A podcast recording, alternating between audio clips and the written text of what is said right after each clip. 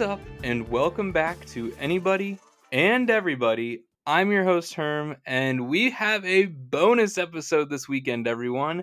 I was so excited to get this interview out to the world and let you guys all feast your ears on it. So I needed to get it up a few days early and we're gonna have two episodes dropping this week and i think we're gonna start moving in that direction because we're getting a ton of interviews and a lot of great content but this one's coming out on a sunday night because i couldn't wait any longer. Ronnie fernando and mark mcneil they are two absolute beauties they're, they're fantastic dudes more than anything and i had so much fun recording this episode we get into kind of how they uh, came along getting on the episode, and it's really fantastic. It's going to be one that you're going to want to listen to the entire thing. I know it's pretty beefy, but it's so worth every second of listening. And um, I think that you're going to be able to take a lot away from this one. But before we hop into this interview, I want to talk to you guys about Second Nine Golf. Second Nine Golf reached out to me and they wanted to sponsor the show.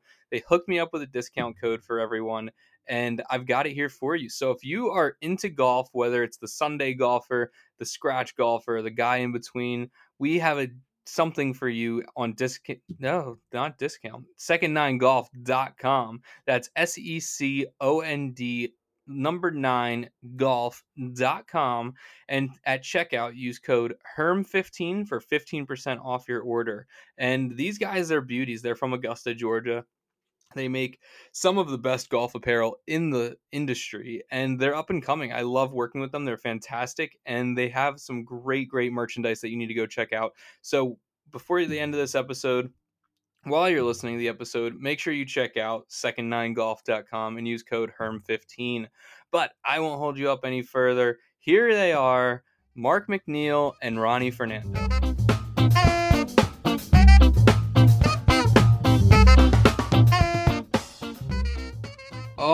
Right, fellas, you are the first time I've ever had two guests on one show, which really excites me.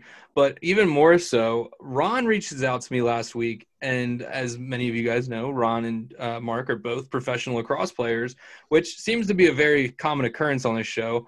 And a lot of th- the big thing about anybody and everybody is I started the show to kind of get away from lacrosse. However, everyone who wanted to come on the show happened to be in the lacrosse community. But Ron reaches out and he goes, "Man, and this is how I perceive this isn't actually what he said. He goes, "Man, I might be a professional lacrosse player, but I want to talk about everything except lacrosse on this episode," which absolutely fired me up. And uh, you can correct me if I'm very wrong with that statement, but but how are you doing, guys? Good, man. Good. No, you're not wrong there. I was like, I love talking lacrosse and, and chatting stories, uh, sports stories. But my idea, I wanted to talk about what you know everyone does outside of lacrosse. So you don't hear about that much often. You just hear about people training and and and kind of playing and them in the sport, but you don't really hear much about what makes them, you know, outside of lacrosse. Because as you know, anyone can attest, it's not like we make a lot of money doing it. You know, we do it because we love it. But what else do we love to do, right? You know, so that was, you know, that was that was the huge kind of kind of spur of the idea. Certainly.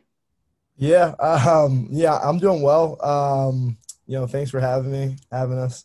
Um, yeah, kind of like Ron. Ron hit me up and was just, hey, oh man. Um, yeah, I was, like, I was like, I was like, I'm gonna talk to Herm about about literally like so many things that are on like that people deal with right now. Like, like let's talk about like reality. Let's talk about aliens. Let's talk about Bigfoot. Let's talk about stuff that people are afraid to touch but love talking about.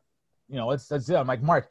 You you love like talking about like the existential stuff let's uh and, and like kind of like your travels and and kind of like the way your the what, what shapes your mind and your thought? Like let's do this together. Let's it'll be fun you know? Let's take our our chats outside of the uh the coffee table and practice field and take it up to the uh to the uh, podcast sphere. Well you know what's so funny to me is you send me a message and you go well can uh mark mcneil from the pll come on the show too? And i'm like whew my this is how this is how freaking like traumatized I am from lacrosse Twitter. I'm like MLL PLL mm-hmm. crossover right here. We got guys from each league. There might be a big issue on the table, and I was for some reason that's the first thing I, my mind goes to, and it's like I think that one of the things I try and do on the show as often as possible, and when I get like pros like you guys on, is just humanize you guys. I mean, like I think that oftentimes we get caught up in like the hustle and bustle of recognizing that you're professional athletes, which is so awesome and admirable and badass. But it's like people forget like you're just normal dudes who like to talk about real things and have a great conversation. So I think that's one of the things that like absolutely just fired me up. But it's it's so wild that like we've come to this point where there's like a stigma in the fact that you guys play in two different leagues that like that was the first thing that came to my mind but it's it's true it, and i do before we get into like the deep deep stuff what what is your what are your backgrounds like i mean how did each of you guys get started and get to the point where you're at now and uh, was it was it a uh, deep journey that both of you guys took and i know ronnie i mean your story is badass you played for literally every mll team this year yeah well a half of a quarter of them something along those lines right yeah, yeah. But you know, me and Mark have two different backgrounds and two different stories, uh, and it's great uh, just being able to see perspective and, and how things are. So I'll, I'll let Mark go first. Yeah, and actually, I think it's really interesting about uh, like the MLL PLL thing, uh, but because me and Ron actually trained a lot together uh, before both of our seasons. So yeah. like you know, kind of like the you know Ron's different story of lacrosse and my different story of lacrosse, and it's kind of like you know, it kind of all came together. Uh, but yeah, so like I'm uh, I'm from Annapolis, Maryland. Uh, so you're a product of your environment. That's just like the the sport to that's just a sport to play. Everyone and their mother plays lacrosse, right? And uh, I started playing when I was about you know five or six, and uh, just because my brothers and neighbors needed an extra person. Um, but like since then, like I've just fallen in love with it. Growing up, I played basketball and football as well. Um, but I remember in high school, I went to St. Mary's of Annapolis, like um, in my double A, had to say it, you know, best league, best, best high there. school league in the country, but you know, I don't, I, I don't. Uh, but yeah, so uh, I remember like I first started uh, high school. I actually like begged my parents, like, hey, like I don't even want to play football and basketball. Like, let me just play lacrosse, right? So I was just like a lax rat, like just 10 out of 10 lax rat, you know? Um, but, and I think it's funny, like I stuck with football and ended up playing uh, football and lacrosse at both UNC. Um, and then after that, ended up MLL playing Bayhawks a little bit, went to the launch, and then, uh, yeah, PLL started. I'm with the Archers. I love how subtle you just go. Yeah, I played football and lacrosse at UNC. Yeah. Yeah. yeah, me, me, and Mark have been playing and like messing around for so long, and I didn't even know that he played football there until he posted something on Instagram. Like it was like the start of the season, and he like posted like, "All right, that's a that's a silent drop right there." Yeah. what position like playing football? Uh, I was a receiver. I played receiver. Um, yeah, but like you know, mainly special teams. Got got some reps every you know, few reps a game. It was a good. What's time. it like getting hit in D one football? I've always wondered this. You know what? So like I've actually the hardest I've ever been hit was in practice. Mm-hmm. And like because I was a receiver, like you don't I don't know, I didn't see it coming, right? It was like a kind of like a boom and it's kind of just a shock. It's really nothing like uh not as bad as you would think. No worse than getting blindsided on the cross field, that's for sure, I'm sure. Yeah, I'll, I'll tell you that. Any less pads. Yeah, way less pads.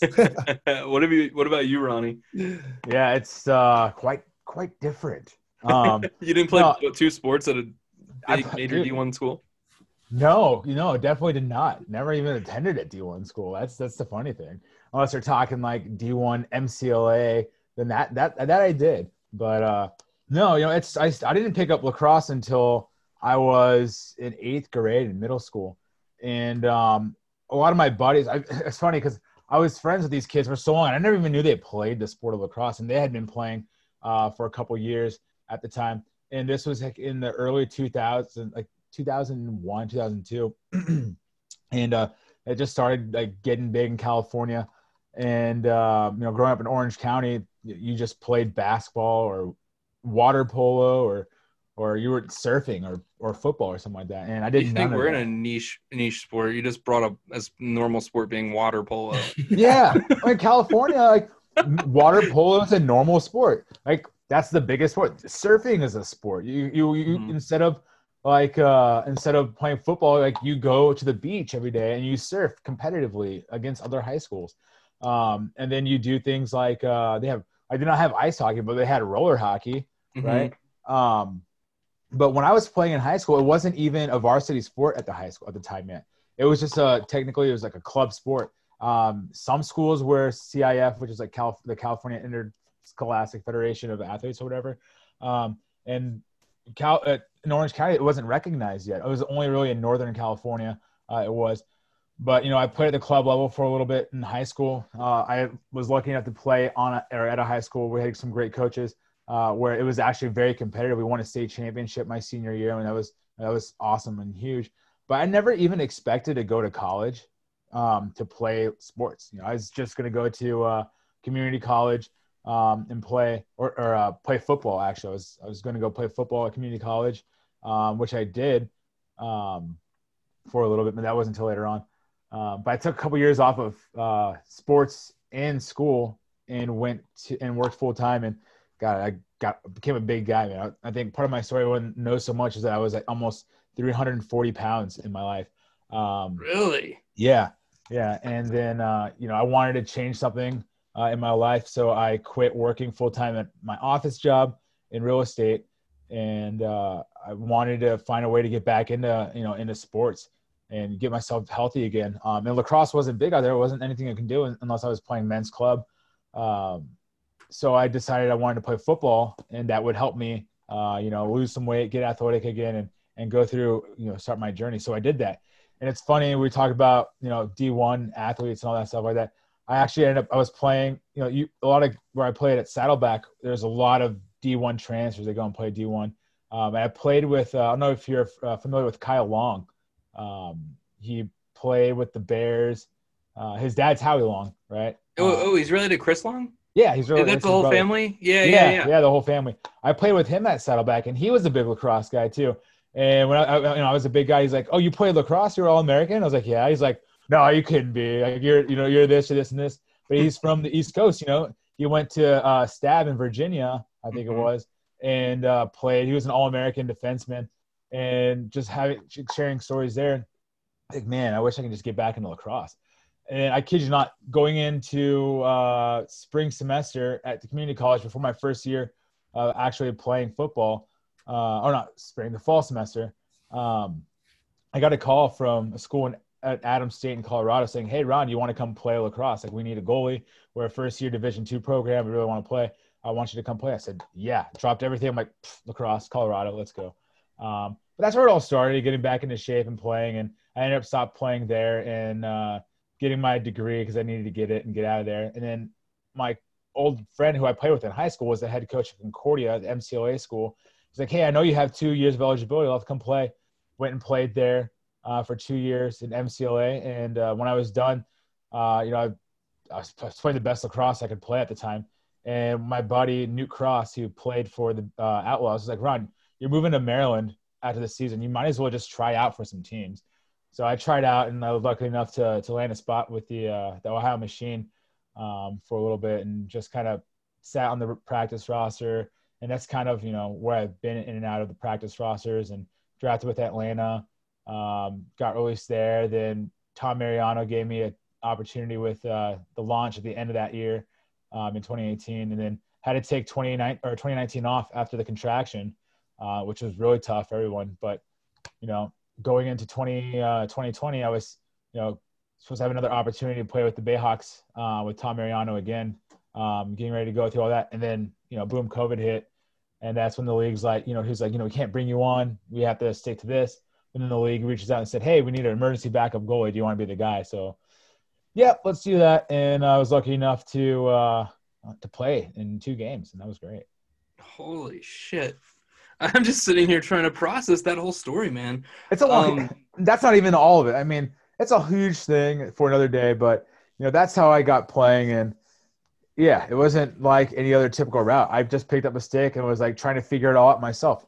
I learned playing goalie just by watching videos online. You know, Yeah. so that's that's all it So was. what I found out today, Ron is way more exciting and cooler than I am. So Uh, I mean, I disagree. You you both have very different paths to professionalism, professional sports, but both are sick. I mean, you you both have stories that people. Well, Ron's is like inspirational. You grinded the shit out. Not that yours is not, Mark, but Yeah. it's like you grinded through everything, lost all that weight, went to three was it two three three different colleges. Two, yeah, technically three colleges. Yeah, three yeah. colleges and got there. But then Mark, you were at UNC, which is like every kid's dream growing up, right? You see the Mark or the Michael Jordan uh, clips. You see the UNC uniforms that are just iconic. You know, all of the things that people dream of. So I mean, both have crazy great stories. That's that's so rad though. Holy shit. What a what a mixture of diversity we have here. I mean, I was a freaking college baseball player who studied English and was the got cut because I well I didn't get cut because of it, but I, the coach hated me because I had tattoos and I was vegan at the time. Like it's like there's so many different you know facets of life just coming into blend right here, but which is beautiful. It's one of the most amazing things that I love about it. But so when then would you say your kind of interest in like philosophy, reality, deeper things in life kind of took charge and you started thinking more existentially versus just reality and what's put in front of you? For me, um, it goes back to my family. My uh, my my dad's side of the family, he's uh, he's Indian uh, they came. My dad came to the United States when he was like ten years old, um, and my grandfather he was a pastor um, in the in the Christian church. Uh, my grandma and my grandpa both were uh, were in that they did they held crusades in the church, and and I grew up in church and learning about you know um, you know every you know all the different Christian beliefs and aspects of that. Um, and I've and I've you know heard stories from my dad about the stuff that my grandpa used to do um, he used to go on crusades where he would spread Christianity in India uh, in, in a world full of Hinduism, where people would be killed if they spread, you know, Christianity. And he was telling me how he's seen some stuff. Like he's literally seen some shit. Like he's seen people like start breaking out in tongues and start talking, and and and people who would be perceived as being possessed and speaking these weird languages. And my grandpa like touching their forehead and doing all these things and praying. And next thing you know, like they're healed, they they can see it, whatever it is, um, and kind of like him seeing like the dark side of all that makes me think that like you know if there's this there's this light, there's a dark, and that dark, like where does that lie within like the realm of reality and what you know is perceived through the human consciousness and mind. And that really got me when i you know got into college. I'm like there's oh there's these psychology courses there's philosophy courses. I want to take that because i want to know more about what life is um, and what surrounds us every single day.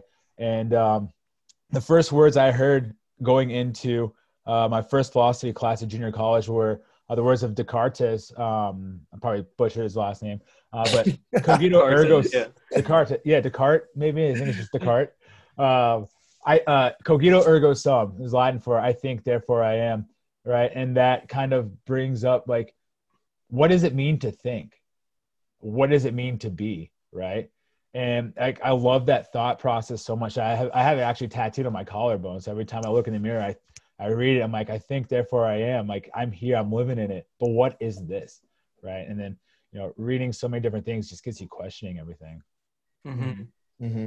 Yeah, I would kind of say like similar um, just like reading, reading, and just like just I, am a pretty curious person, and then um, just like growing up, my parents just like made us read, right? Mm-hmm. Um, so we were just like reading more of so like you know more of like Langston Hughes and like authors of like the civil rights era, but like you know kind of like through that forced reading, like you know at the time, right at the time, it's kind of just like oh this it sucks, but um it kind of built my curiosity just about the world and just like about like perspective. Yeah. And then just going to going to school and going to college and just kind of Annapolis is a pretty small place. You know, it's forty thousand people, small town, but just going to like uh, college and like experiencing different people, different cultures, different perspectives, and just kind of just kind of have you thinking um, just about kind of like life. What is it? What is it to think? What is it to be? Mm-hmm. Uh, just kind of identity. I think is really yeah. and that's huge i think because you you know it's huge. You say you say perspective right? And what is perspective? It's it's you know it's it's the views and thoughts through the lens of the other person right? And what the other person has to say. And and when you when you take yourself you have to take you literally have to take your mind out of yourself for a second and say hey the person i'm talking to is also another living breathing human being with a mind of their own and it's not the same as mine how does that mind work what goes into that mind and and learning those different things you come to find out that the reality around us is only as far as your own mind and everybody has their own mind so they perceive reality completely different Right, but with that expansion of the mind, this is actually funny. I got posed this question a couple episodes ago by this guy Nate, and he he said, "Do you think that we can ever stop learning?" And to that, I would say no, because you can constantly be learning in subsequent ways. But if you're perceiving everything differently, then are you learning from the things that you're perceiving, or is that the reality that's placed in front of you that you mm-hmm. just are kind of understanding after a certain level? I think it's that that second. I like that that second part, right? Mm-hmm. Because we continue to learn, but if you teach, you know, you t- like going into like certain things that are going on right now, right? Like whether it's you know social, you know, social um social justice issues, right? You can teach so much of what's happening, but if you're looking at the lens through perspective, you're going to learn two different things, right? Mm-hmm. I think that's kind of goes hand in hand in, in what you're saying there. Like we're not going to learn the same thing. Right. But would that alter your view of reality then? Yeah, totally. Mm-hmm. Martin, yeah, yeah, it would definitely alter your view of reality. Yeah. Yeah. One of the one of the interesting things for me is like if you're constantly altering your view of reality, however, how many different views then do we take in throughout a lifetime, right? Mm-hmm. It's like and then what then is reality? I mean, is there actually a reality? Probably not. I, I probably I would I would take that uh, opinion on it. But I mean, I'm con. I mean, we're constantly educating ourselves and such. So why not allow it to kind of just be seen in many different realities? I think you might have take, made no sense. I just talked to No, you're fine. I think you can take the word reality and replace it with something like, um, what were we talking about earlier? Take reality and replace it with a word. Um, Emily Dickinson. Emily Dickinson. Yeah, that's right. Um, program, no program, right? Program.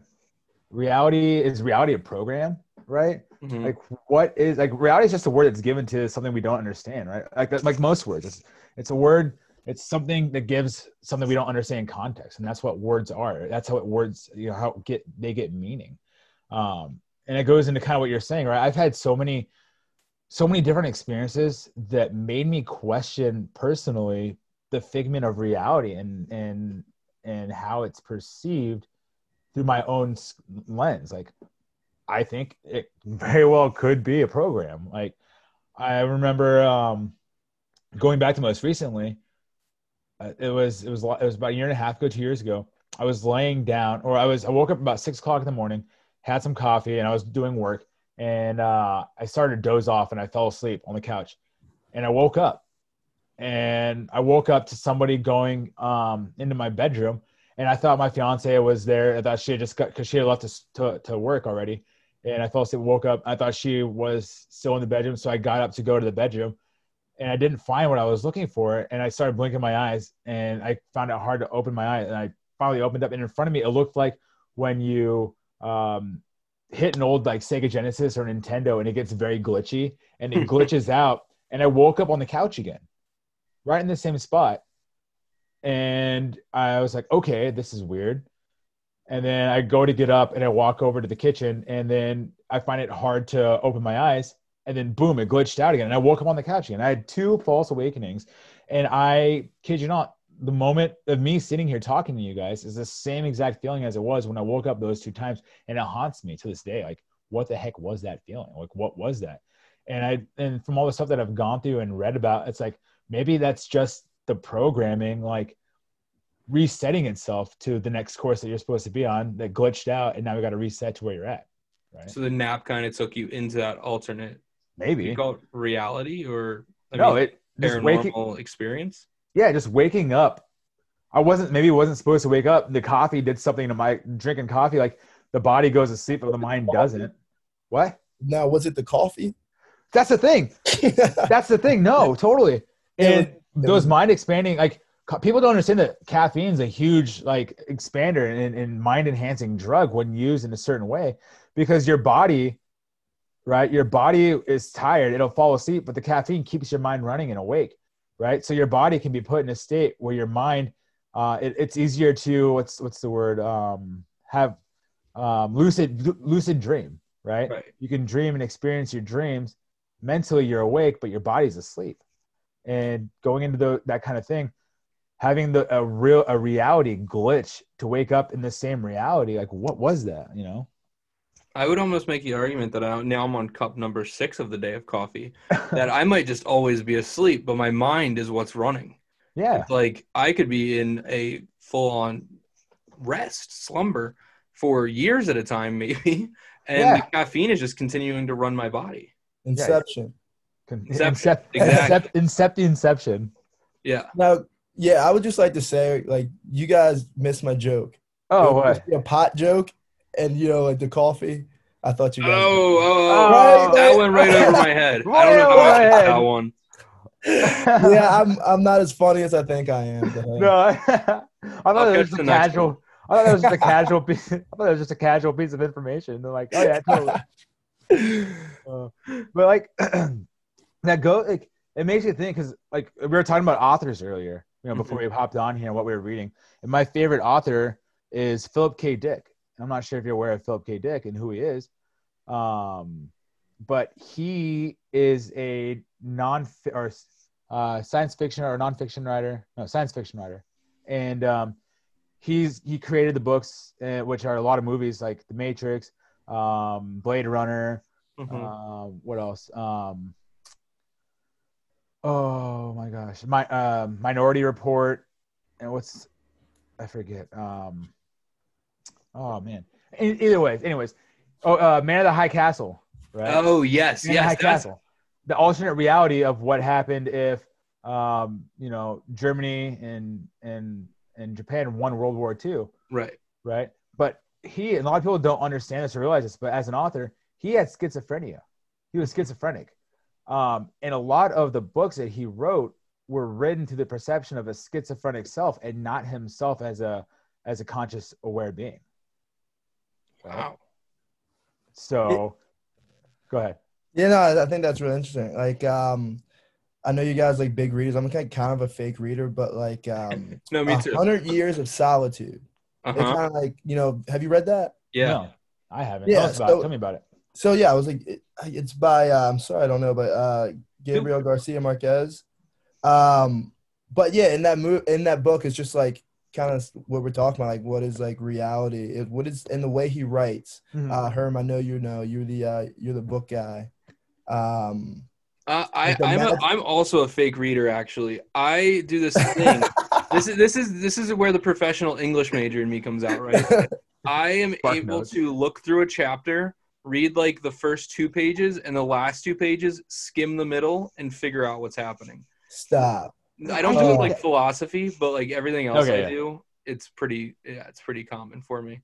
Dude, I don't Dude, even that's a I don't even I don't even read like I don't read novels. I can't read novels, right? Because to me, I I don't I like to expand my mind. So I, a lot of stuff I read are like are are like informational kind of things, um, uh, like um, like science based research kind of stuff. Because that just Mhm. I don't know. But I think Philip K. Dick's the only novel writer I read. Yeah, Dang, smart guy Ron has no I'm time. not that fiction, smart of a guy. you? I I I, I would one of those disagree with that. I, I I pick one thing and I like I want to learn more about it, and Yeah. that's I get crazy in over talking and like oversharing about stuff because I get so excited and I'm so passionate about it. Mhm. Yeah, I'll do the same thing. It'll be like a Thanksgiving meal or something, and I just read like this really brilliant article about like um, the education system that we're trying to develop in this country, and it's based off this awesome Socratic method that nobody's ever tried before. And I'll be talking about it, and people are just like, "Alex, can you shut the hell up?" Like we do not care at all. But no, it, it's true. Um, to that point, though, I would say that um, there's well actually i want to make two points. One ron you are smart. Um don't, don't say that. You're, you've, you're bringing a ton to the table right here. But two it's this idea that um you know you can never uh find that that actual like ending of your education with this right Mhm. like you you're never going to find that thing that you're searching for because there'll always be a next thing it's like the gambler's code right you'll Yeah. never be done gambling because you're always searching to break even but if you can never break even you're never going to get there and it's similar with the idea of reality and expanding the mind Mhm. right? I feel like the more you learn, right, and the hope is that you learn throughout your life. The more you learn, I think like the more realities, like you know the the different realities that you experience, right? Yeah. I feel like just learning it just alters your perception. Yeah.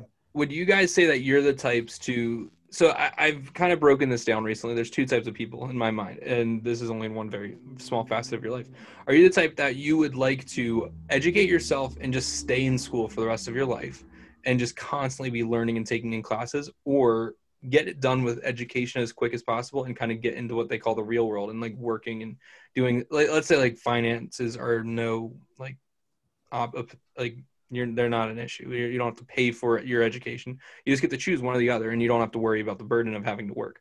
Would you continue to educate yourselves through uh, the structure of class, or just kind of get into life and uh, reality, as people call it?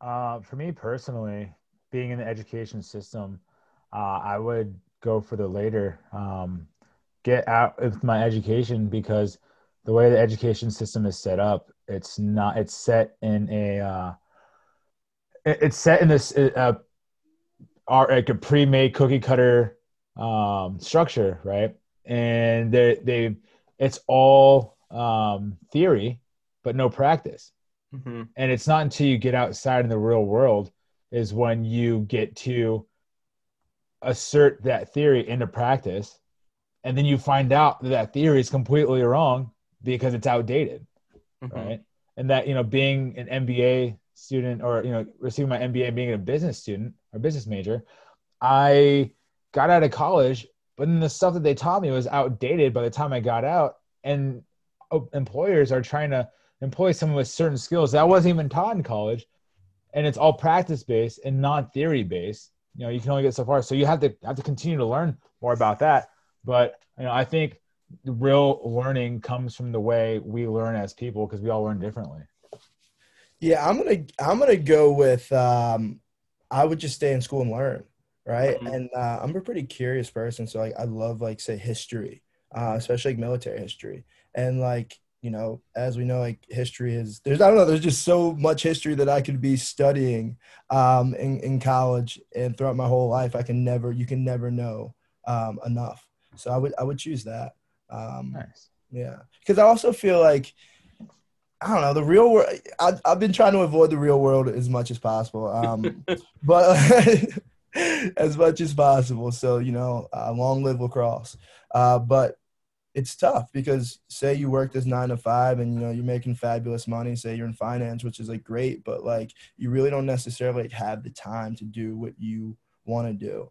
So like I find like there's this balance between like yeah like having all your like financial needs and uh, wants met, but also like having all like your say like I don't know like your life or like your life needs. You know what I'm saying? Mhm. Um, yeah, because as I found, um, I was working mortgages, and as I found, and yeah, I was like making money. I was finally you know yeah, I my nine to five job, but like I didn't have time to do the the stuff that I wanted to do, and you know once I quit that, you know everyone was very like upset with me, mom and dad. Uh, but um, since then, I've like been able to like live my life a bit more, you know, hmm more Yeah, have more I- enjoyment. I've recently fallen into this weird category where I would have considered myself someone who wanted to continue my education, just always being like learning, constantly reading books, writing papers. I love doing that shit.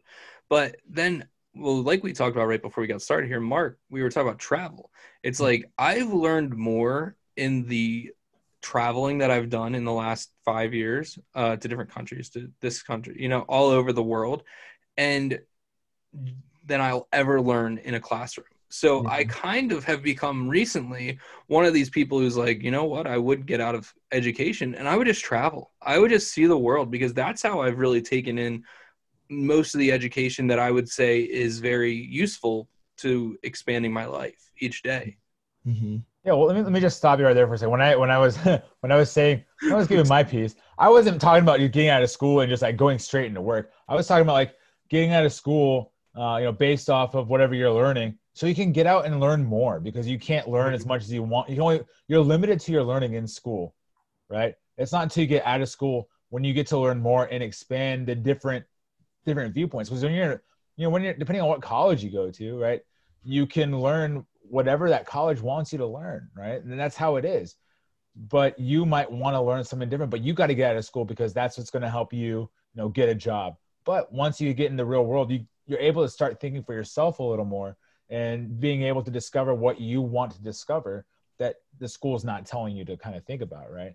So that's what I was kind of talking about. You get to take the leash off of how you learn and what you want to learn and discover.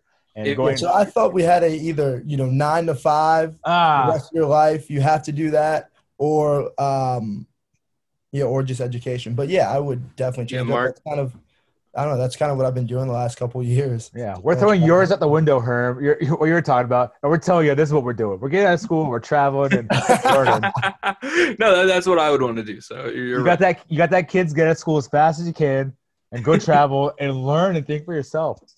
Actually, no, I'm a big advocate for that. like, you Yeah, me actually got- too. like I, I I have recently now that I'm a college graduate, and I'm about uh, eighty thousand dollars in debt. I I would suggest Welcome. Anybody who is graduating high school take a year off, man. Travel.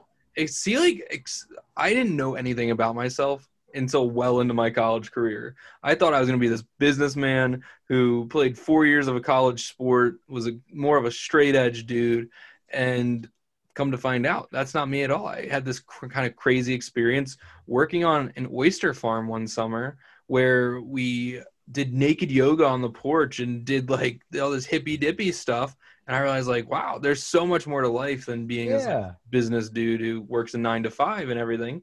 And it's it was almost like a hallucinogenic experience, like working on that oyster farms. Days when you're out there for like six hours, sun's beating down on you. It's almost biblical, like where you're just like out there and it feels like hell is like over you, and you're just kind of experiencing this crazy world because you're out on the water where nobody else is around you and you're all alone and you're but you're also connected with nature in this weird Yeah. fascinating way where your feet are like in the sand all day and you're catering to these oysters. I mean, it was it was really something else.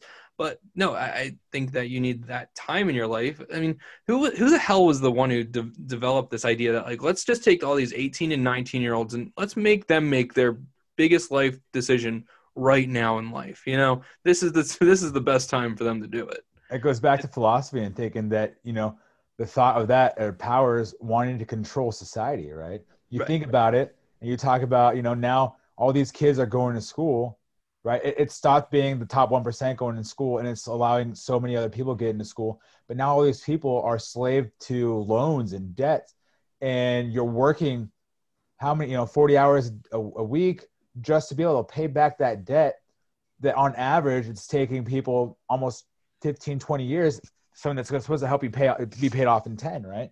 But you're Mhm. working while you know a lot of people can't even afford you can't your job can't afford you to be able to make those payments. So you're stuck working in this labor force to pay minimal while that interest is building and you're, you're stuck working you're right? You're being it's like a control right? That's what i think. I mean it could i mean I, I mean i don't think that it's what was planned but that's what it turned into and now you're you know you're kind of controlled you can't go out and do those things Mhm. right? Like you enjoyed going out and that opens up perspective it opens up it frees you from your mind constraint and working a nine to five and you get to experience what it's like to feel the earth and feel the sun and feel the warmth. You're stuck in a box in a cube inside no light no sun. That's all it is. Oh man. it sounds dark, but it's dark. I've been there before, man. I've seen it, and I needed to get the hell out of it. You know. Mm-hmm. So, but it goes to what you're saying, Herm. Being outside, it's it was almost like you know being free from those those different thoughts allows you to think more intrinsically, right? And mm-hmm. allows you to to perceive inside yourself and reflect your inside to the outside and outside in. You know, it goes to panpsychism. Everything's alive around us, right? Mm-hmm. more natural you know something is the more alive it is and that consciousness is connecting to you so you you connected with those what, what, what, what were you wor- working with outside again? oysters yeah you're connected with those oysters on a on a whole nother psychological psychological level but they're about to go get eaten now i Yeah, know so man. how was your like journey to how'd you end up there Well, it was a funny story. So I, um, my family, we have family friends. This architect guy, um, fuck, what was his name? Um, David, uh, Dave, whatever his name was, David, dude. He was so the oyster farm. We just had Hurricane Sandy, right, and that came through, hit us really hard, but it moved all of the sandbanks that were under the water. So to see the oysters, you have to go out there on low tide when the water's pushed this way. But with when low tide gets shifted because of the sand and everything, you have to reconstruct your oyster farm basically. So he was in the process of reconstructing his oyster farm, super small business, and they needed hands. They just needed people to be out there and helping and doing that sort of stuff. So I get hooked up with it. Turns out that it's an awesome gig. It's for someone who's home for the summer from college. You get paid really, really well. You get to live in an oyster house or the house that's like right there on the farm on the water. It's gorgeous. And we have just interns coming in each and every week and they're all great people. This everyone everyone who interned on that farm was like very very um, Uh, I guess you could say granola. So like everyone was vegan, like everyone was, you know, very much reading philosophy. I was reading like at the time I was kind of also going through this existential crisis at my time where I'm reading like on the road and I'm like I'm going to go live in a van, you know, and just travel around the country and do absolutely nothing but like understand the world and read philosophy and write and so I'm out there and I'm working. And so I get hooked up with it. I'm just out there each and every day. And the thing is, like, you're working at the low tide. So you could be working from 4 a.m. to 9 a.m. And, or you could be working from 6 p.m. until midnight. It changes every day. So you're just out there and I, I get to the point where I'm working every day and I become like the manager of the farm and everything. We're bringing in these interns. And then it just like, you, you take the time to really appreciate that gig. I mean, I think that if there was something that I could say that was like the coolest thing I've ever done. It might even be working on that oyster farm. Because I mean, how many people first of all can say they've ever had that experience? But secondly, it's just like that, that that summer truly changed the direction, the pathway of my life. It was almost as though like I I had something similar actually to Ronnie here, where it's like I went out there one day, worked my ass off. This was before I even took the good job. It was really just to help and I fell asleep that night. I woke up the next morning. I'm like, shit, I need to keep getting out there. And although I don't think I had that weird glitch in my life where I like couldn't blink or anything along those lines, it was like I just felt like this weird, like uh, I guess you could call it a pull, like some kind of uh, force field or something pulling me into that that realm. So I ended up just asking if I could get a gig and took the job and it was a great time. It was fantastic. I would i wouldn't trade that for the world. You get to drink beer while you work and you know eat oysters if you're into that. I'm, I'm not much of an oyster guy myself but you know it, it was fun. It was a hoot.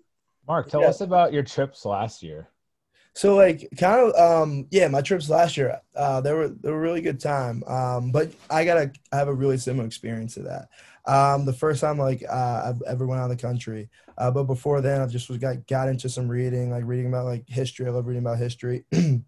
military history like about different places geography comes up then i'm just like you know realize like wow like i've never been out of the country is this it like is annapolis it like how you know right now my reality is annapolis at that at that time um so i just bought a one way ticket to guatemala oh, wow. Um, no, knew no one there. Uh, but I was just like, you know, I was kind of young and I was headstrong. I was going to figure it out. End up staying 13 months in Latin America. And, um, but I just, I know exactly what you, what you're saying. There's just like, sometimes just, yeah, you just get this sense that you got to go, you just got to go, got to do yeah. it. I need that sense though in my life right now. Like I don't know, I don't know if it's Guatemala or wherever it is, but I need that sense where I just get a one way ticket. I mean, COVID obviously has different plans. Yeah. It's so true. Once you leave the states, and this is this is one of my I don't know if it's an issue. I have I have a lot of issues with this like the system that we live in. But as Americans, we're taught that like America's the greatest place ever. You know, America's this, America's that. You can't get anything that you can get here anywhere else. Then you get to leave the country and you're like, shit, I can get everything and more many yeah. other places in this world. And so like I think that's one of my biggest issues like the education system I guess is like we teach this idea of history and reality to kids each and every day that's just so false. It's just not true at all. Mm-hmm. And um I, my yeah, get out of the country. But that that's yeah. sick. What what did you do when you got to Guatemala? Uh, so when I got to Guatemala, I ended up living with a host family, um, and I ended up taking Spanish lessons. So I was living the I was living a host family in uh, in Xela, Guatemala, and um, I was there living with them in total probably like five months. I was taking Spanish every day, like about four hours a day, and I was uh, taking salsa lessons. So oh shit, that's yeah, so sick. I was just, I was just living. Um, How old were you at the time? I was. This was 2016. So I remember I was playing lax, and I just said like, "Yo, I just got to roll." So I remember that's the whole season. So how old? How old was I? I was like 23, Yeah. three. Yeah, yeah, yeah. That's, It was just such a life changing experience. And like since then, I've like I'm a big advocate of just getting out as often as long as you can, and like that's what I do now, or try to do now. Mhm. What if what if you were like a, a famous what if you're like an explorer in a past life? Thought about that. Yeah, that would be. I I couldn't even imagine that. Um, just even kind of the the the nervousness I get with even like taking a flight to a, a PLL game or something, or like you know going to a new place. Just imagine like you know sailing to some you know distant place that you may think is there, but you're not exactly sure. Oh, okay. it's it's it's you know I can yeah it's just wild blows my mind. Do you say you get nervous to fly for like PLL games and stuff? I, I yeah, I just get kind of I get flying is not comfortable, necessarily comfortable for me. And the thing is, I absolutely love like traveling and going to see the world, so it's a necessary thing in my life. Yeah. Um, Mhm. but and I understand how safe it is, like da da da, all that. But it's just I don't know, maybe it's a, a control thing. Yeah. Yeah. Oh, totally. You don't have control. It's unnatural. Like humans aren't meant to fly.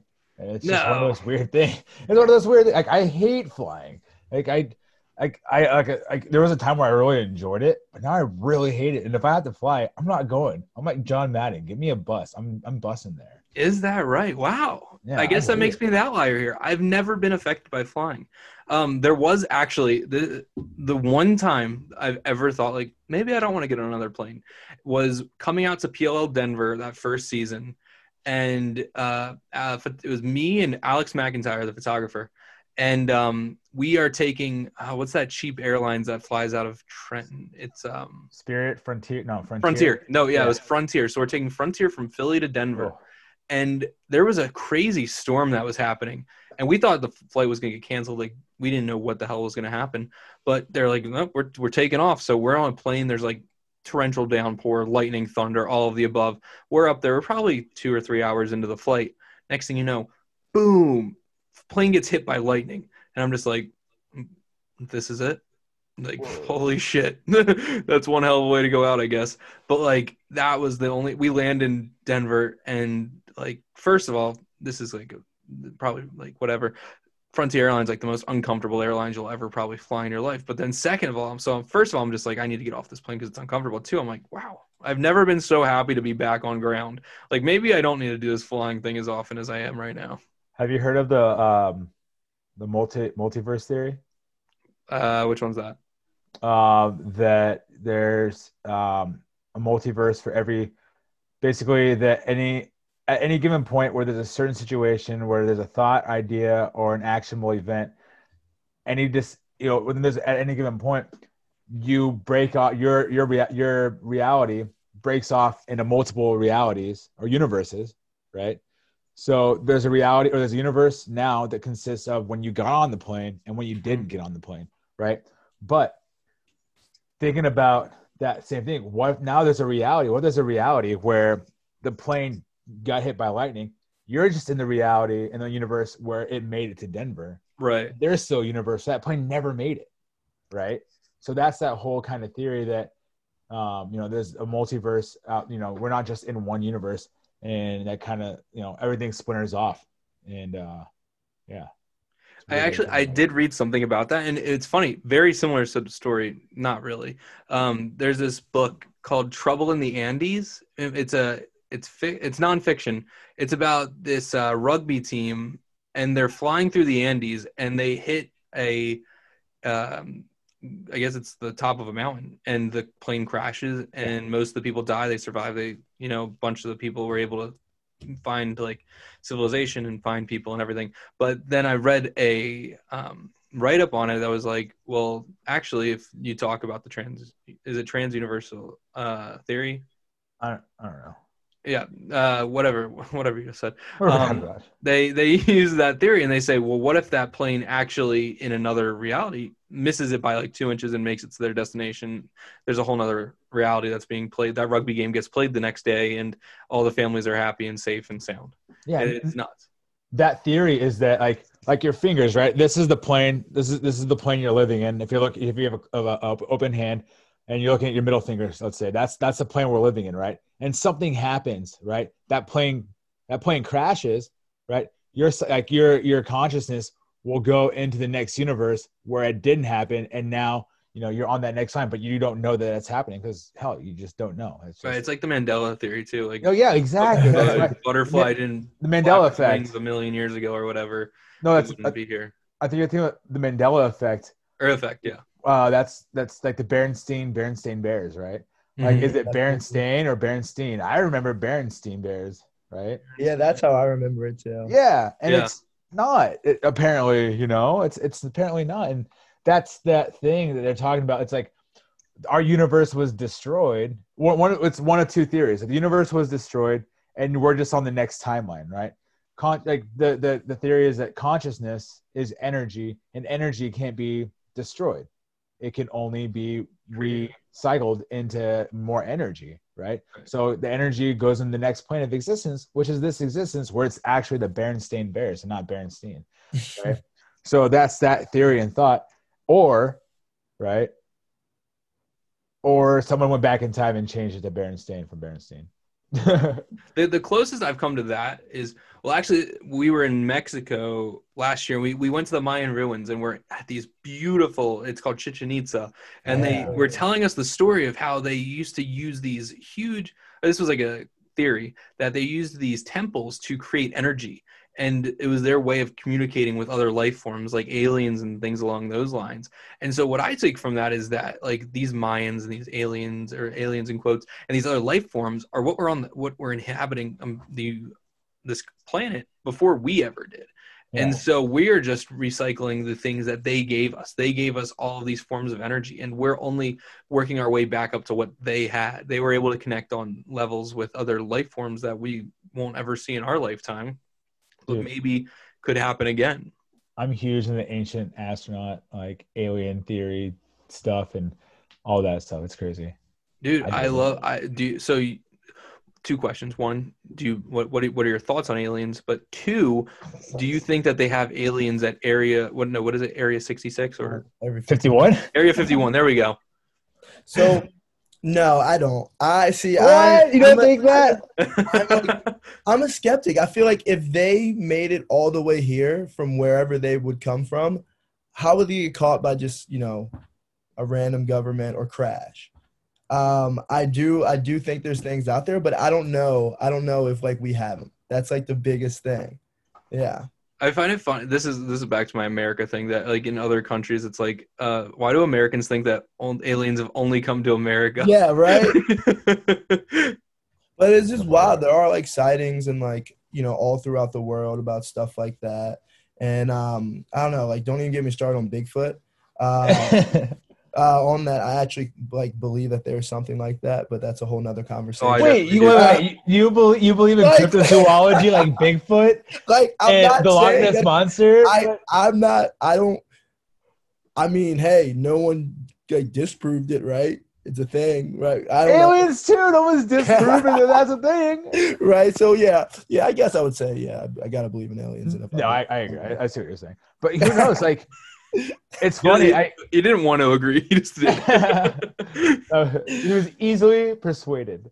Um, no, so there's this podcast I listen to. It's called Mysterious Universe. And it's these two guys from uh, from uh, Australia, and they used to work in like the Australian government and all kinds of stuff. And they just they go through and talk about like different paranormal stuff, different um, alien stuff, through like religion and like all these different things, thoughts and ideas, and what you know the questions uh, the universe that we live in in reality and what you know what it all is. But some of the stories they talk about are just unreal, but so funny. And they talk about things like maybe aliens are not really aliens, but they're interdimensional. Like what there's like because the human eye can only see certain you know certain wavelengths of light, and there's stuff that can't be perceived. So what if that's what it is?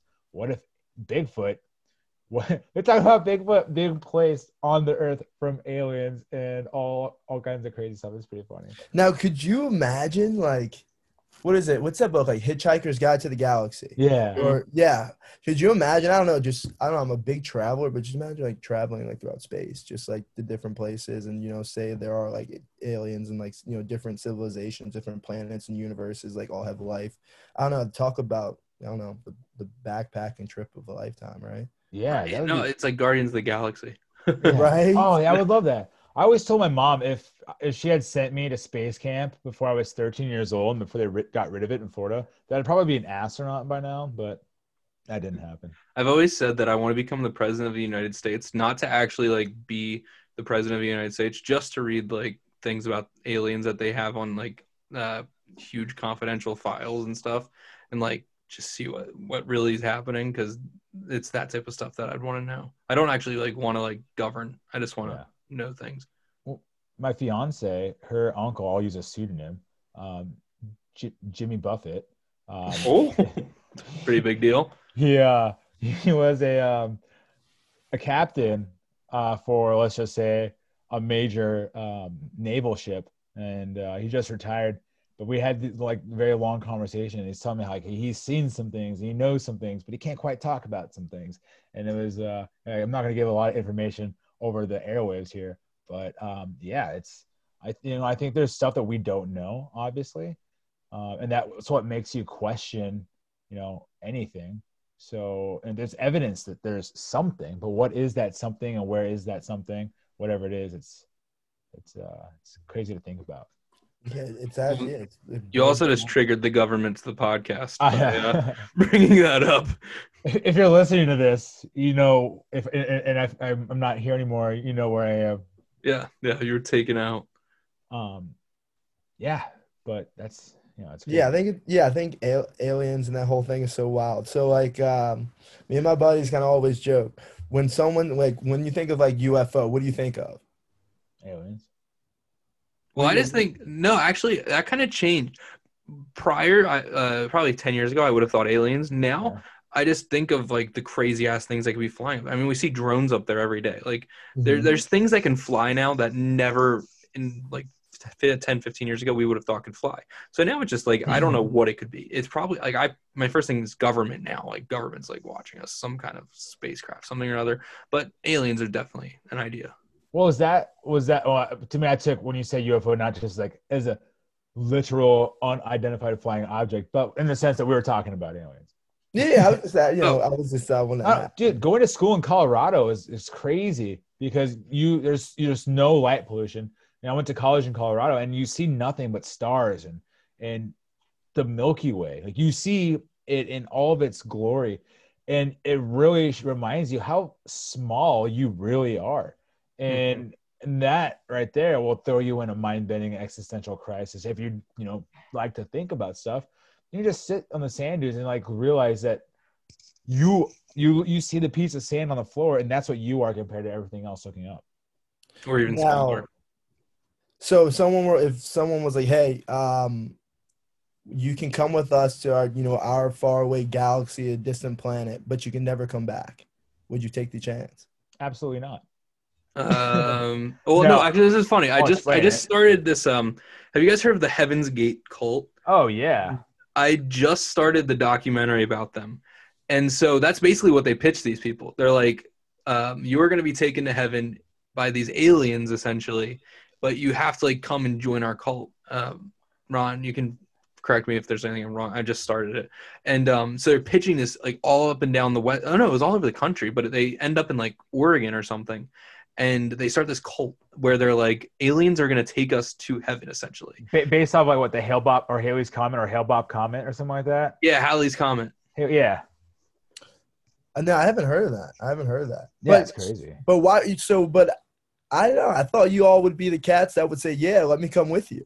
No might. it's, no, it, I, I definitely might. Depends on Yeah, who I can bring with me. it, it, it depends if they're trustworthy if you, if you lay out you gotta you gotta pitch me you gotta pitch me why it's so great and you have to promise me you're not gonna kill me slave me or uh, take me you know what i mean Because you, Uh, then you'll know, right?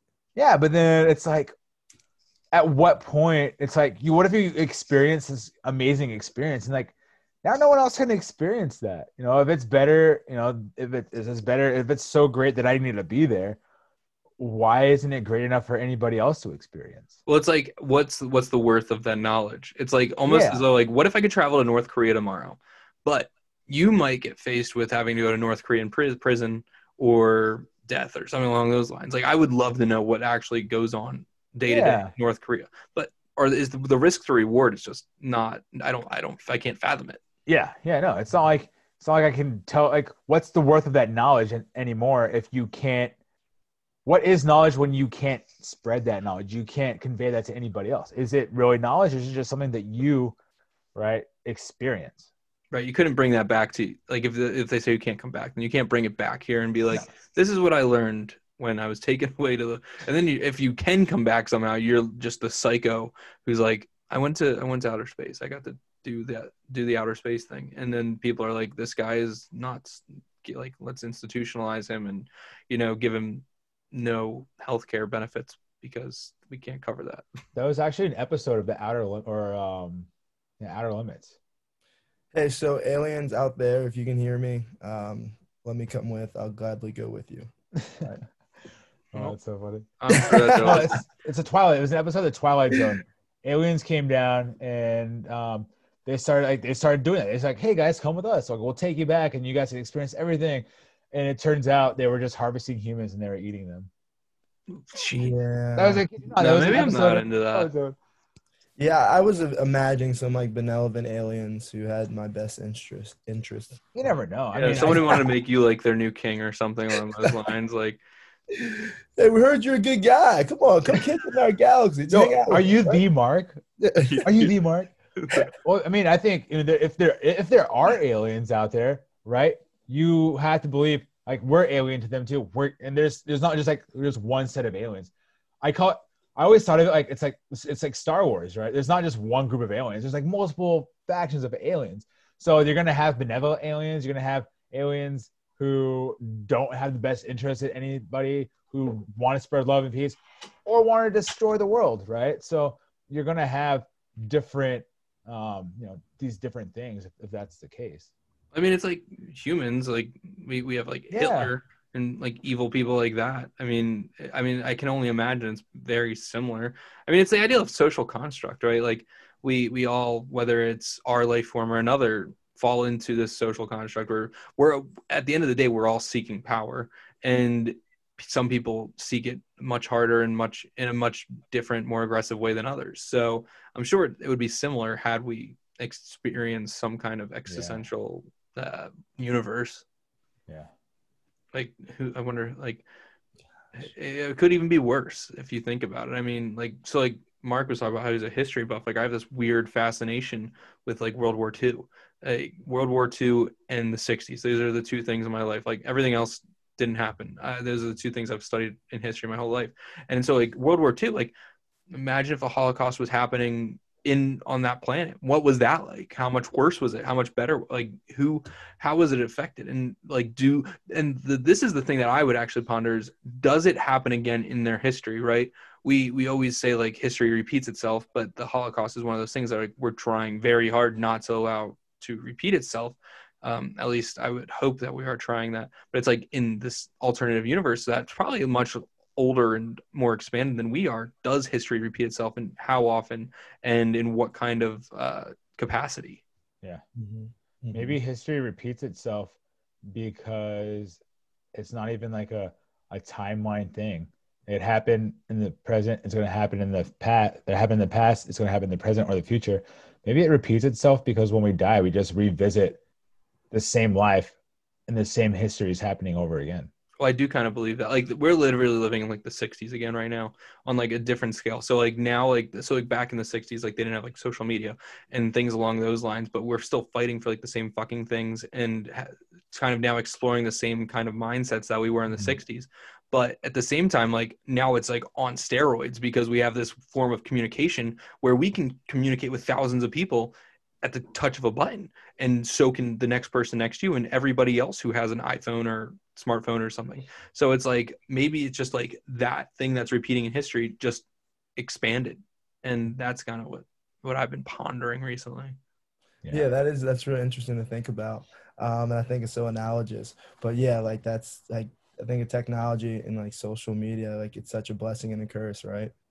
Yeah, I mean, like we wouldn't be like doing this podcast without technology, right? Exactly. But I say this every day, and this is funny. So my when I was working on the oyster farm, right before it, I got off of all of social media because before that I was a bit of a dickhead. Like I was that asshole uh, on social media and like like the Nick Acella type.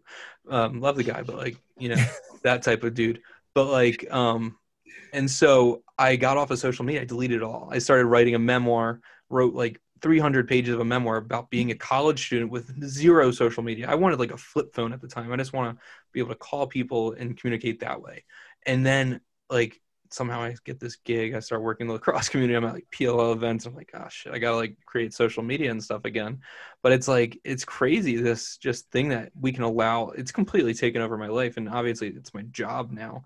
But like it, the expansion of it over the last ten years is uh, just crazy. It's mind-boggling to say the least. And like something like lacrosse. I mean, lacrosse wouldn't keep growing at the rate it is without social media. I mm-hmm. mean, shit. Like kids are getting influenced by it each and every day.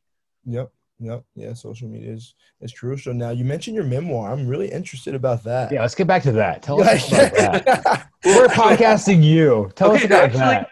So, no, I love this. I love I love answering questions. Um, so this actually this comes about. I start writing it. I start. I came up with the idea. I called it logging off. Um, before I start working on the oyster farm, probably like six months before. But then it's one of those days where I'm out in the hot sun, just working, sitting there, and all I didn't have music. I didn't have anything. I just thought to myself. It was like literally like all you do is think for six hours straight, and I just start writing in my head. Essentially, I'm just like, this is a story that I want to tell. Um, this is how I'm going to write it. And so I start one one day I get off the farm. I, I take a nap because I, I did that every time. And I wake up and I'm just like I'm, I just started typing, and I just started writing. And it all starts. It started off at a, there's I, I love two bands in the world, the Grateful Dead and Phish, and um they're they're both like hippy dippy bands, um, yeah. jam bands, and like a lot of people like do drugs and shit at their shows. And so like it all starts at this Phish show where I'm with my buddy and we're just looking around and I'm like, why the fuck does everybody have their phone out? Like we're at this concert, enjoy it, you know, dance around, have a good time. And so we, I, that's where the story kind of starts. It takes off.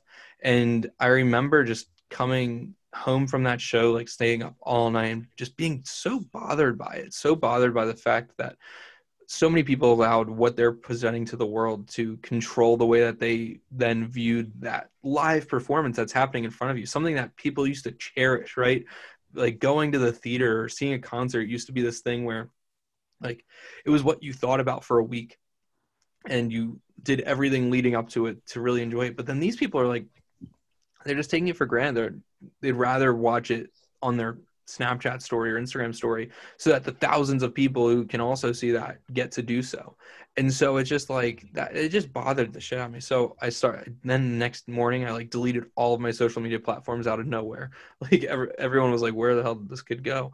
And um fast forward six months i start working on the oyster farm i start telling these people i'm working with who also pro- most of them didn't have social media and if they did it was like nature accounts and like things along those lines. So it was very interesting to get to talk to other kids because i mean i was a i was a college student at the time. It's unheard of. Uh, Mhm. we're, we're in the most influential or influenced part of our lives where we should like everybody in college is on social media. Everybody's taking pictures. Everybody's posting their opinions. Uh, a lot of people get in trouble for it at some point in their life. And i'm i'm just trying to get away from it. I, I wanted to live a simpler life. I was doing much more reading and everything along those lines. So i'm like let me just start writing. So i just started writing and telling stories and it, it got to the point where i caught up with where i was at in life at that point at school. And then it was just like my day to day like what what was the difference between the day that i had today where i went to class and i opened up my laptop and i wasn't looking at social media while the professor was talking or i wasn't like completely getting distracted by it? And it was really interesting to see because i was never hyper aware of this until after just looking around at my peers who are constantly like it, it's it's there there's a theory that i read about where it's like we now don't even look at the things we're doing with our thumb when we're on our phone because we know where everything is. So it's like when I open my phone, whether I want to look at Instagram or not, it's like the first three taps that my thumb does because I know that I have to look at like the signature lacrosse DMs to make sure we like check them or whatever. It's like I don't even think about it. It's just Yeah. the thing that my thumb does. It's just hardwired. Mhm. Exactly. Programmed. Now we're all programmed from, and now it's just starting at a younger age where this idea of constantly being in front of a screen is is normal. We we and we we don't know the long term effects of this yet, obviously, because it's so new to us. But it's like we're constantly, and and this is this is also I I went through a really big thing where I, I wrote a, like a lot about this was this idea of instant gratification in our life, and if we aren't seeking instant gratification at all times through social media, how do we get it? How do we look at ourselves and be like, damn, you're great today? Um, whether it be working out, whether it be taking care of your diet, whether it be this or that or the other thing, because nine times out of 10, when you meet a college student now, they get instant gratification by getting likes, by getting retweets, by getting the things that the gratif- or the uh, compliments that their peers give them. And by taking that out of your life, how are you getting that? Because it is like a drug. It's something that you're addicted to. We're all addicted to it. It, it would be it would be more weird if you weren't seeking some kind of uh, gratification or understanding in your life. So if you don't have it in that form, how are you doing it? How are you getting that in your life? And I know for me, it was like I, started focusing on my grades at the time. I was like, I'm going to write this paper better because I want to know that I did a good job on it. And I started focusing on my relationships in life, my friendships, my the things where I got to spend quality time with people, and I wasn't looking at the phone, and I was like really taking in everything that they were saying and giving to me.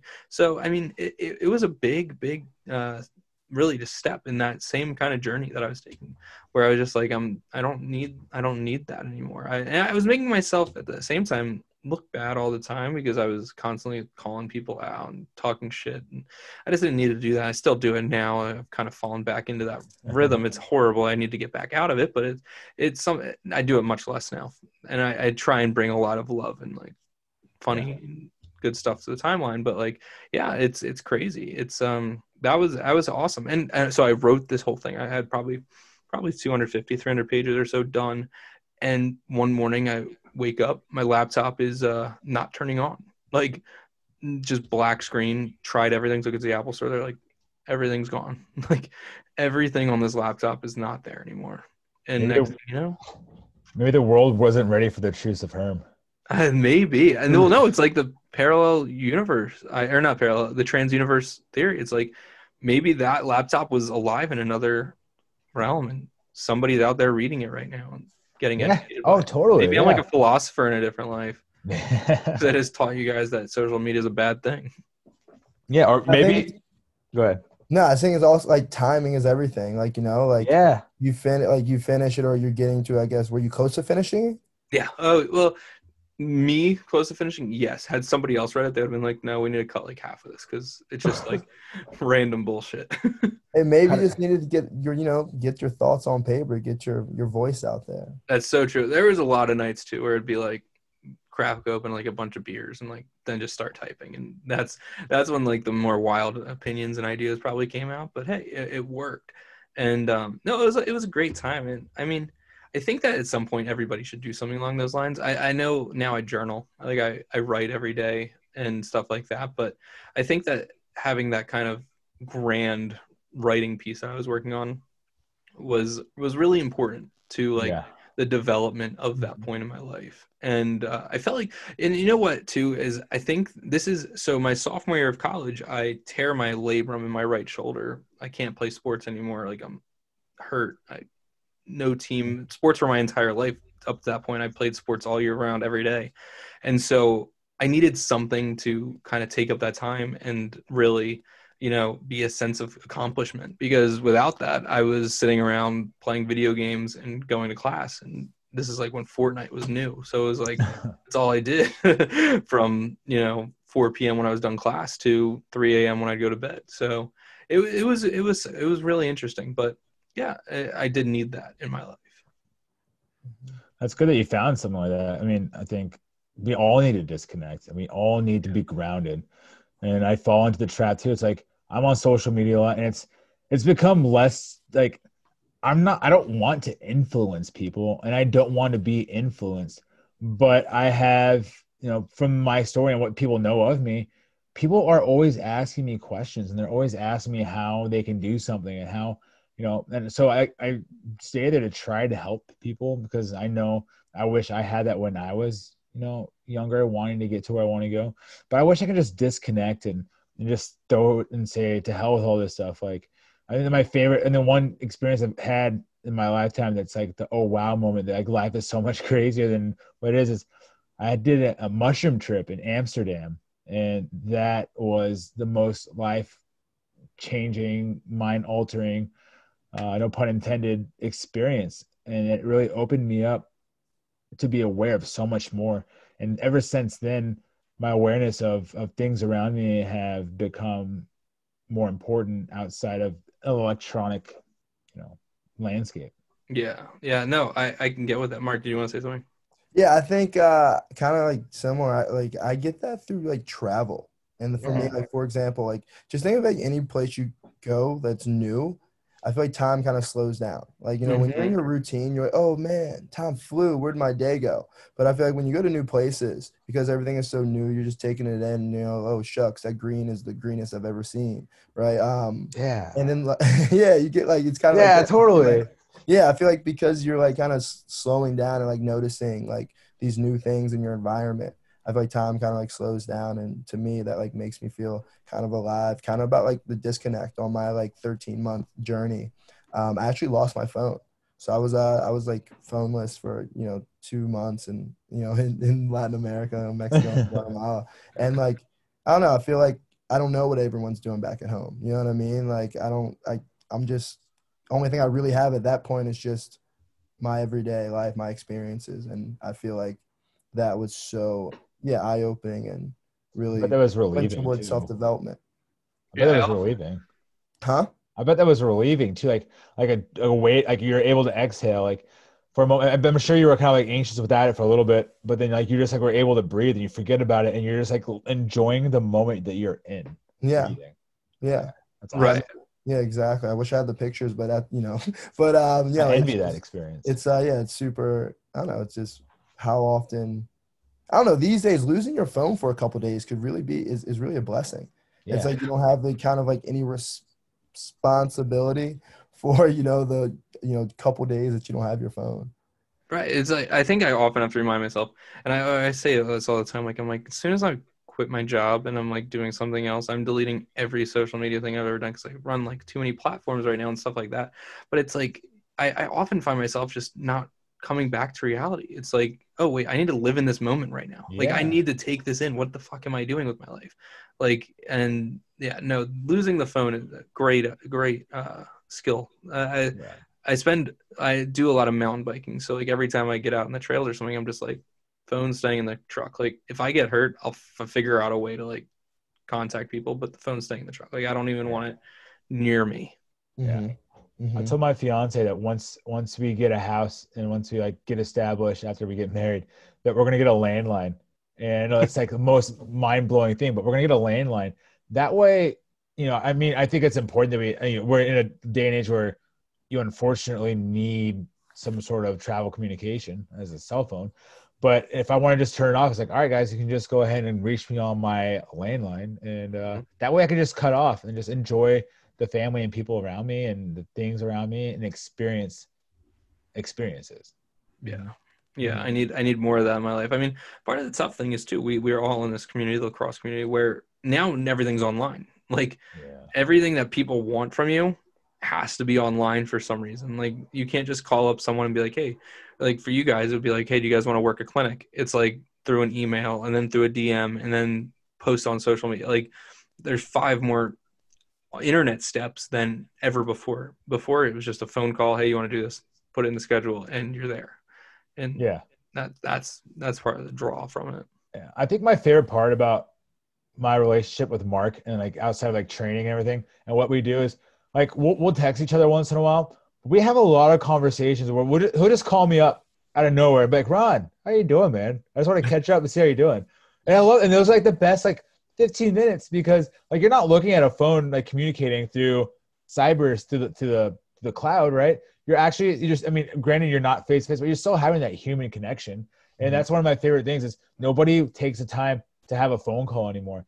And people need to pick up their phones more often and talk on them. Oh yeah. Yeah. Mark, you're the best kind of person. I love well, I do it occasionally with my buddies, but I get I get some of those phone calls once in a while. I'm like, thank you for calling. Like, thank you for just having this conversation.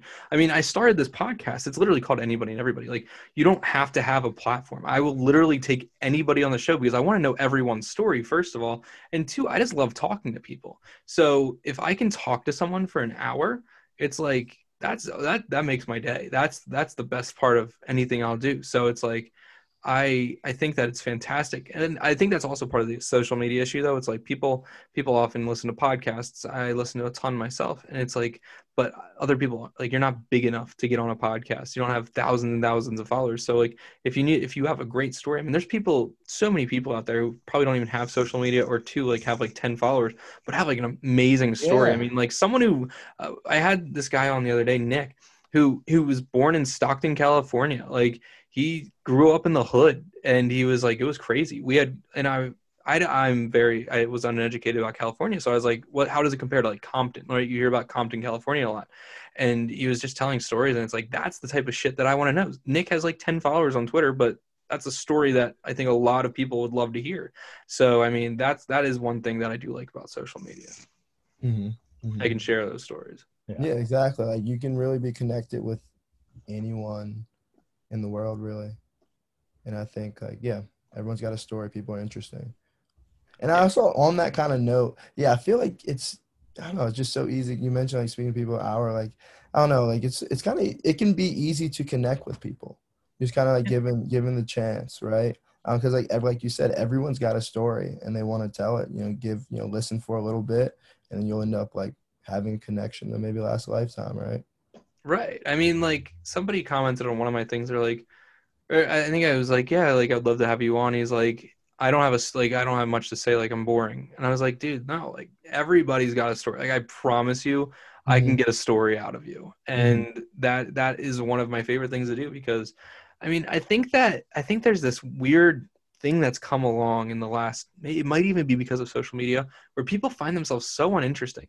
And I'm just like, everybody has an opportunity to be interesting. You just have to sometimes talk it through.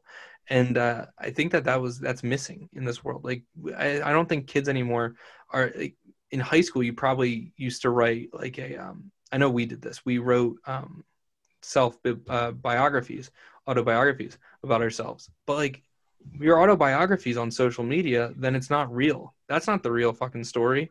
You're you're painting a picture for people. And um, if if you don't do that anymore, then then what's the use? So everybody could write that autobiography. It's just a matter of facing it, and um, that's that's what I want. I want people to come tell that story. Yeah, and if you give that space, I think a lot of people. I think the reason why he felt uninteresting is maybe because he is on social media and, and he thinks that there's so much more things that are more you know let's rephrase that there's so much more there's so many things that he believe or might believe are more interesting than his own thoughts, his own story, that you know that's what he indulges in. And not to say that's right or wrong, but you know maybe that's why people find themselves so uninteresting because they're trying to become interesting, but they're so overwhelmed with thinking everybody else is interesting in the pictures that they're painting.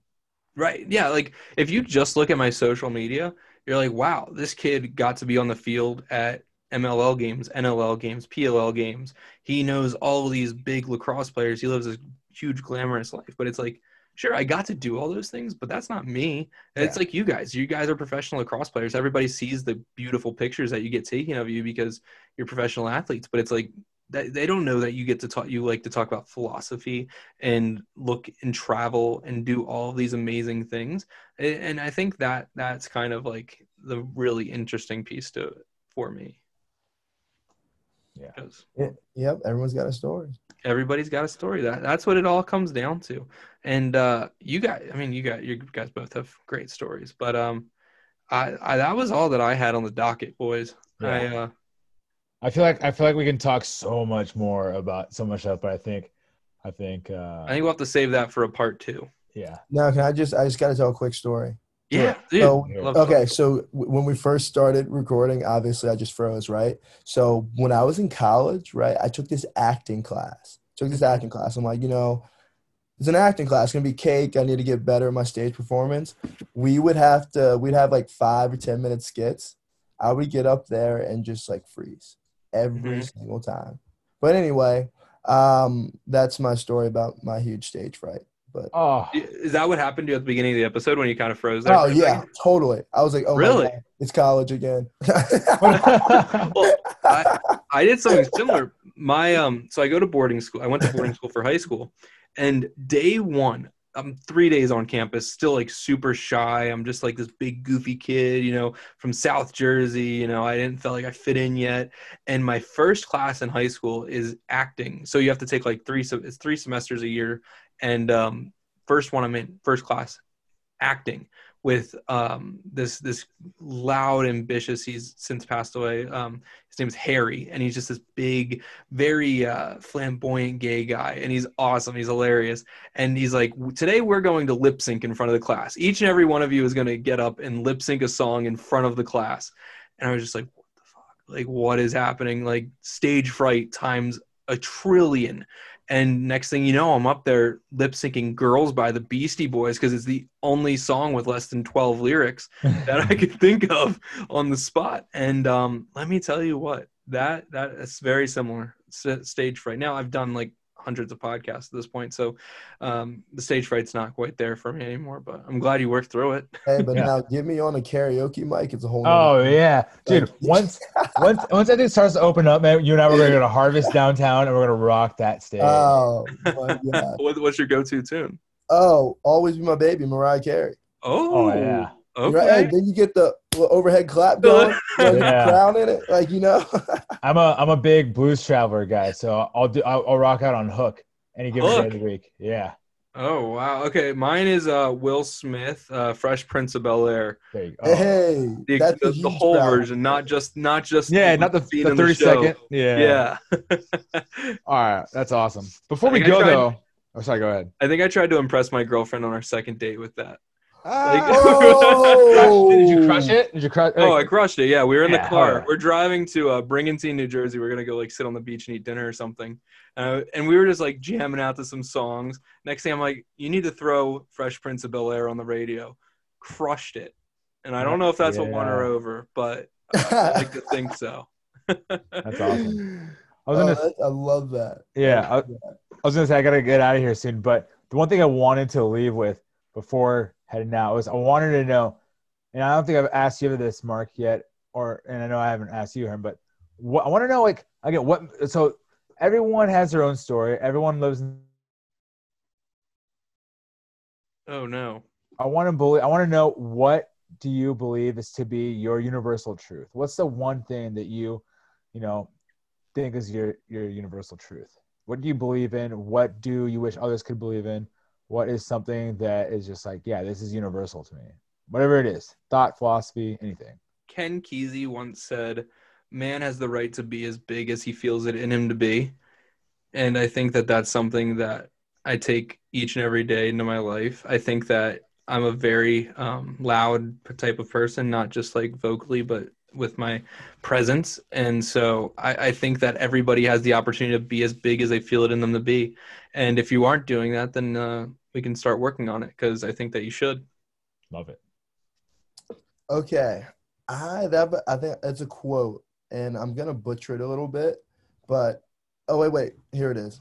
It's I am human, therefore anything human is not alien to me. I like that, just because it's kind of like you know in a big vast world that we live in, um, it, you know, it can make it it can appear that everyone's so different. Everyone's so different, but I think ultimately like kind of like your podcast, like you said, like everyone's have a story, and they, we can connect at least on some kind of level. We're all human. Certainly. Ron, what's yours? Uh, I know you asked the question so you could throw yours out there. So I hope it's really good. it's really not. It's really not true. I believe it. That's not. That's not true. I I I I, I ask that to a lot of people because I I get into these conversations with people so often that I, I just you know I curiously want to know because those are things the credos you know things that they live by and and what kind of what guides them. I don't know. So, but to me, like a universal truth to me is that um that when I, I think the universe itself puts something in front of you. You know, people struggle every single day with whatever. Everyone has their own struggles in life, right? We don't see it in front of like the most interesting human being on Instagram doesn't show they're probably going through something. They they had a struggle in life. They had something, whatever it is, you know, and, and you don't know what it is they're going through. But to me, my my whole thing is that um, I really think that struggles are put in front of you to overcome, and that um, the universe and the you know whatever that be whatever that whether it's religion or or God or the universe or whatever it is, that guiding force is uh, putting it in front of you to make you learn something, and that's just something we have to learn before we can move over, you know, you know, progress in life. You know, so everything that we go through as human beings, it's a purpose. It's not. It's not for no reason. You know, mm-hmm. the the most random things that happen, the coincidences, it all happens just because it was designed that way. Because you need to learn something, so go figure it out, right? I love that, man. I, I love that. I love you guys. You guys are freaking awesome. Thank you guys so much for coming on the show. Um, before I let you out, and I know I'm just going to completely contradict myself with this. If you guys have anything you need to plug or want to plug before uh, I let you go, feel free. This the platform is yours. If uh, you want people to follow you on Instagram, see your stuff, or you have a business you want to plug or anything like that, go for it. Uh, I, I just want to say I have nothing to plug the only plug I want to give is unplug. Enjoy life. Think for yourself. Take a moment and just think. Right? Think for yourself. Step outside. Take your shoes off. Walk in the grass. Walk in the dirt. Stub your toe. Feel. Enjoy life. And and and that's what it is to live. Just go live. I love it. Okay, I'm kind of similar to Ron. I'm gonna go. Hey, yeah, time is the most valuable resource we have. So go enjoy it. Trying to do you know things that you love. Yeah. Yep, that's gonna be it. So live, a, live, a, happy, lovely life. exactly, like uh, like your uh, teammate Scotty uh, Ratliff would say, "Give out, get out, and give someone a hug today." Yeah, uh, hugs, not high fives. So uh, this was fantastic, gentlemen. Thank you guys so much for coming on the show, and we're gonna have to do it again soon because yeah. this was a ton of fun. And uh, yeah, take it easy, guys. Take care, man.